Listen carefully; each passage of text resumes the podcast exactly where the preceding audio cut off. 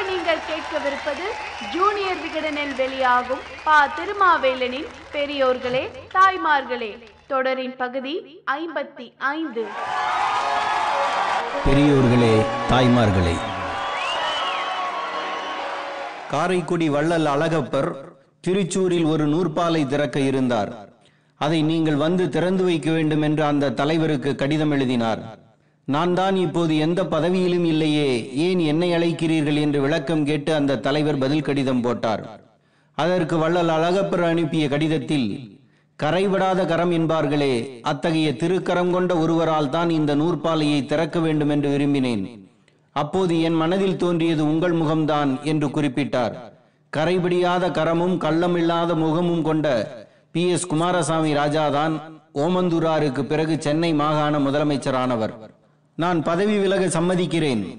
என்னை விட யோகியன் இந்த பதவிக்கு வர வேண்டும் என்று ஓமந்தூரார் சொல்லி அடையாளம் காட்டப்பட்டவர்தான் P. S. Kumaraswami Raja. British அரசாங்கத்தின் உளவுத்துறை ஏட்டில் அச்சம் ஊட்டும் நகரம் என்று அழைக்கப்படுவது ராஜபாளையம்.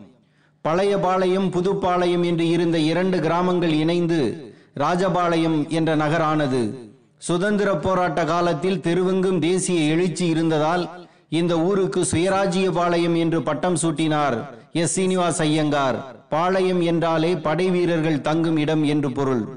பதினாலாம் நூற்றாண்டில் பாண்டிய நாட்டை ஆட்சி செய்த சுந்தரபாண்டியன் தனக்கு பக்கபலமாக இருக்க விஜயநகர சாம்ராஜ்யத்தில் இருந்த படைகளை வரவைத்தார். ஆந்திராவில் இருந்து தளபதி கம்பண்ண உடையார் தலைமையில் படை வந்தது. இந்த படைகளை பதினான்கு பிரிவுகளாக பிரித்து ஒரு பிரிவை மேற்கு தொடர்ச்சி மலை அடிவாரத்தில் தங்க வைத்தான் சுந்தரபாண்டியன். பாண்டிய பேரரசின் இறுதி கட்டம் இது. சகோதரர்களான சுந்தரபாண்டியனும் வீரபாண்டியனும் போட்டுக்கொண்ட சகோதர யுத்தத்தை அடிப்படையாக வைத்துத்தான் சந்திரகாசம் என்ற கிராபிக் நாவலை எழுத்தாளர் சு. வெங்கடேசனும் ஓவியர் பால சண்முகமும் இணைந்து உருவாக்கி விகடன் வெளியிட்டுள்ளது. இப்படி தளபதி கம்பண்ண உடையார் தலைமையில் பூசப்பாடி கிராமத்தில் இருந்து வந்தவர்களின் வாரிசுதான் பி. எஸ். குமாரசாமி ராஜா. அதாவது பூசப்பாடி சஞ்சீவி குமாரசாமி ராஜா. நாட்டை காப்பாற்ற படைவீரராக வந்த குடும்பத்தைச் சேர்ந்த குமாரசாமி மூன்றாண்டு காலம் சென்னை மாகாணத்தை ஆண்டார். ஏழு வயது வரை ராஜபாளையத்தில் படித்தார் குமாரசாமி. அதற்கு மேல் படிக்க வேண்டும் என்றால் அந்த காலத்தில் ஸ்ரீவில்லிபுத்தூர் தான் போக வேண்டும். ஆண்டாள் கோயில் அருகில் தங்கி படித்தார். பதினான்கு வயதில் அவருக்கு அறிமுகமான பெயர் அன்னிபெசன். அவர் வெளிநாட்டைச் சேர்ந்தவர் என்ற தகவலே இவருக்கு ஆச்சரியமாக இருந்தது.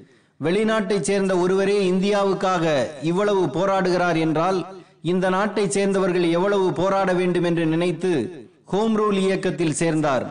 அவருக்கு தெரிந்த மிகப்பெரிய உயரம் ஆண்டாள் கோயில் கோபுரம். தனது நண்பன் சீனிவாசனுக்கு உற்சாகம் கொடுத்து கோபுரத்தில் ஏற வைத்து ஹோம் ரூல் இயக்கத்தின் கொடியை ஏற்றிவிட்டார்கள். ஆண்டாள் சந்நிதியில் அன்னிபெசன் கொடி பறப்பதை பார்த்து ஆங்கிலேயர்கள் அதிர்ச்சி அடைந்தார்கள் பள்ளி மாணவன் என்பதால் சிறுவில்லிபுத்தூர் காவல் நிலையத்துக்கு அழைக்கப்பட்டு எச்சரித்து அனுப்பப்பட்டார். பள்ளி தலைமையாசிரியர் கூப்பிட்டு கண்டித்தார். சென்னையில் அன்னிபெசன்ட்டின் பிரமையான சபை கல்வி நிறுவனத்தில் சேர்ந்தால் படிக்கவும் செய்யலாம் போராடவும் செய்யலாம் என்று நினைத்தார் குமாரசாமி. ஆனால் வீட்டில் விடவில்லை. சாத்தூருக்கு காந்தி வந்தால் பார்க்கச் செல்வது மதுரைக்கு தாகூர் வந்தால் பார்க்கச் செல்வது என்று கிளம்பினார். கதரை ஒரு இயக்கமாக்கலாம் என்ற யோசனையே ராஜபாளையத்தை பார்த்துதான் காந்திக்கு வந்தது. ஆயிரத்தி தொள்ளாயிரத்தி இருபத்தி ஒன்னாம் ஆண்டு ஜனவரி மாதம் ராஜபாளையத்தில் கைராட்டின நூல் நெசவு தொழிற்சாலை தொடங்கப்பட்டு விட்டது. இந்தியாவிலேயே கதர் உற்பத்திக்காக தொடங்கப்பட்ட முதல் கைராட்டின தொழிற்சாலை இதுதான் என்று சொல்கிறார்கள். இந்த தொழிற்சாலையை தொடங்கி ஒன்பது மாதங்கள் கழித்து மதுரை வந்த காந்தியிடம் ராஜபாளையத்தில் தயாரான கதர் துணிகளை குமாரசாமி ராஜா காட்டுகிறார். அதை தொட்டு தொட்டு பார்த்து மகிழ்ச்சியடைந்த காந்தி இந்த தொழிற்சாலை பற்றிய முழு விவரங்களை கேட்டு செல்கிறார். அதன் பிறகுதான் அகில இந்திய கதர் வாரியத்தை காந்தி தொடங்குகிறார். ஆயிரத்தி தொள்ளாயிரத்தி இருபத்தி ஏழில் ராஜபாளையத்துக்கு காந்தி வந்தபோது காந்தி கதர் வஸ்திராலயம் உருவாக்கப்பட்டது. இந்தியாவிலேயே காந்தி பெயரால் திறக்கப்பட்ட முதல் கதர் வஸ்திராலயம் இதுதான். அதற்கு அடுத்த ஆண்டு கல்கத்தாவில் நடந்த அகில இந்திய கதர் கண்காட்சியில் முதல் பரிசு பெற்றது ராஜபாளையம் கதர் வஸ்திராலயத்தின் துணி. இதை பார்த்துதான் அகில பாரத சர்க்கா சங்கத்தை காந்தி தொடங்கினார். அதுதான் இன்று நாடு முழுவதும் இருக்கும் காதி கிராப்ட் எனப்படும் சர்வோதய அமைப்பு. அந்நிய துணி எரிப்பு கதர் இயக்கம் அரிஜன இயக்கம் ஒத்துழையாமை என எந்த போராட்டமாக இருந்தாலும் ராஜபாளையம் முன்னிலையில் இருந்தது. மகாராஷ்டிராவில் வார்தா ஆந்திராவில் பீமாவரம் தமிழ்நாட்டில் ராஜபாளையம் என்று நேருவே சொன்னார். இதற்கு காரணம் பி எஸ் குமாரசாமி ராஜா. ராஜபாளையம் சத்திரப்பட்டி சாலையில் செல்பவர்கள் காந்தி கலைமன்றம் என்ற கம்பீர கட்டடத்தை பார்க்கலாம். இதுதான் பி எஸ் குமாரசாமி ராஜாவின் வீடு. ஆயிரத்தி தொள்ளாயிரத்தி இருபத்தி ஏழில் ஒரு முறையும் ஆயிரத்தி தொள்ளாயிரத்தி முப்பத்தி நாலில் ஒரு முறையும் காந்தி இங்கு வந்து தங்கியுள்ளார். நேருவும் வந்துள்ளார். காமராஜர் பெரும்பாலும் தங்கும் வீடாக இது இருந்துள்ளது. தனது சொந்த வீட்டை நாட்டுக்கு அர்ப்பணித்து விட்ட குமாரசாமி ராஜா தனது உறவினர்கள் வசம் இருந்த மைதானத்தையும் இலவசமாக பெற்று இலவசமாக தர தயங்கியவர்களிடம் தனது சொந்த பணத்தை கொடுத்து வாங்கிய இடம்தான் காங்கிரஸ் பொன்விழா மைதானம். எட்டயபுரத்தில் பாரதிக்கு மணிமண்டபம் கட்டும் முயற்சியை கல்கி கிருஷ்ணமூர்த்தி எடுத்தபோது முதல் நன்கொடை தருவது முழு முதல் நல்லவராக இருக்க வேண்டும் என்று பி. எஸ். குமாரசாமி ராஜாவிடம் வந்து கேட்டார். நிரம்ப செய்ய வேண்டும் ஆனால் இன்று அந்த நிலையில் இல்லை என்ற பொருளில் சொல்ல ஒரு ரூபாய் கொடுத்தால் போதும் என்றார் கல்கி.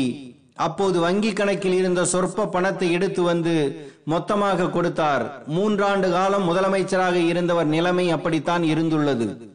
ஆயிரத்தி தொள்ளாயிரத்தி முப்பத்தி ஏழு மத்திய சட்டசபை தேர்தலில் பி எஸ் குமாரசாமி ராஜாவை வேட்பாளராக ராஜாஜி தேர்வு செய்தார். என்னை விட எத்தனையோ பெரியவர்கள் இருக்கும்போது எனக்கு இந்த வாய்ப்பு வேண்டாம் என்று மறுத்தார் குமாரசாமி. எங்களுக்கு நீங்கள்தான் பெரியவங்க என்றார் ராஜாஜி. தேர்தலில் வென்றதும் சுதந்திர போராட்ட சிந்தனையை விட்டுவிட்டு பலரும் சட்டசபை மோகத்தில் மாறிய போது சட்டசபைக்குள் வந்தே மாதரம் என்ற வார்த்தைகளை முதன் முதலில் சொன்னவர் பி எஸ் குமாரசாமி ராஜா. ஆயிரத்தி தொள்ளாயிரத்தி நாற்பத்தி ஆறு தேர்தலில் ஸ்ரீவில்லிபுத்தூர் தொகுதியில் தேர்ந்தெடுக்கப்பட்டு சட்டசபைக்கு போனார். சென்னை மாகாணத்தில் மொத்தமுள்ள இருநூத்தி எழுபத்தைந்து தொகுதிகளில் நூத்தி அறுபத்தைந்து தொகுதிகளை காங்கிரஸ் கைப்பற்றியது. சென்னை மாகாணத்தில் காங்கிரஸ் ஆட்சி அமைக்க வேண்டும். யாரை முதல்வராக தேர்வு செய்யலாம் என்று காந்தியிடம் போய் கேட்டார் காமராஜர். அவர் ராஜாஜி பெயரை பரிந்துரை செய்தார். ராஜாஜியை ஏற்க பெரும்பான்மை காங்கிரஸ் உறுப்பினர்கள் தயாராக இல்லை. ராஜாஜி இல்லாவிட்டால் பட்டாபி சீதாராமையாவை தேர்வு செய்ய சொன்னார் காந்தி. அவரையும் இவர்கள் ஏற்கவில்லை. மூன்று நாட்கள் முடிவே இல்லாமல் தொடர்ந்தது வாக்குவாதம். ஆந்திரர் சார்பில் டி. பிரகாசமும் தமிழர்கள் சார்பில் சி. என். முத்துரங்க முதலியாரும் போட்டியிட்டனர். போட்டியை தவிர்க்க வேண்டுமானால் பி எஸ் குமாரசாமி ராஜாவை தேர்ந்தெடுத்தால் நாங்களும் ஆதரிக்க தயார் என்று ஆந்திர உறுப்பினர்கள் சொன்னார்கள். ஆனால் தமிழக காங்கிரஸ் உறுப்பினர்கள் இதனை ஏற்கவில்லை. போட்டியில் டி. பிரகாசம் வென்றார். பிரகாசத்துக்கு எதிராக ஓட்டு போட்டவர்களே பிரகாசம் அமைச்சரவையில் இடம் பிடிக்க அலைந்தார்கள். பதவிக்காக சொந்த கட்சிக்காரர்கள் அடித்துக் கொள்வதை பார்த்து நொந்த குமாரசாமி ராஜா உடனே ராஜபாளையத்துக்கு வந்துவிட்டார்.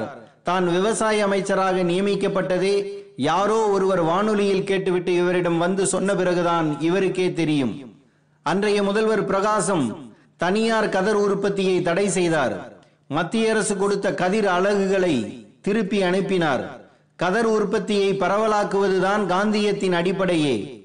காங்கிரஸ் அரசே இதற்கு விரோதமாக இருப்பதா என்று அமைச்சர் பி எஸ் குமாரசாமி ராஜா முதல்வர் பிரகாசத்தின் முடிவை கடுமையாக எதிர்த்தார். இவர் சொன்ன பிறகுதான் பிரகாசத்தின் முடிவில் தவறுகள் மற்ற அமைச்சர்களுக்கே தெரிந்தது.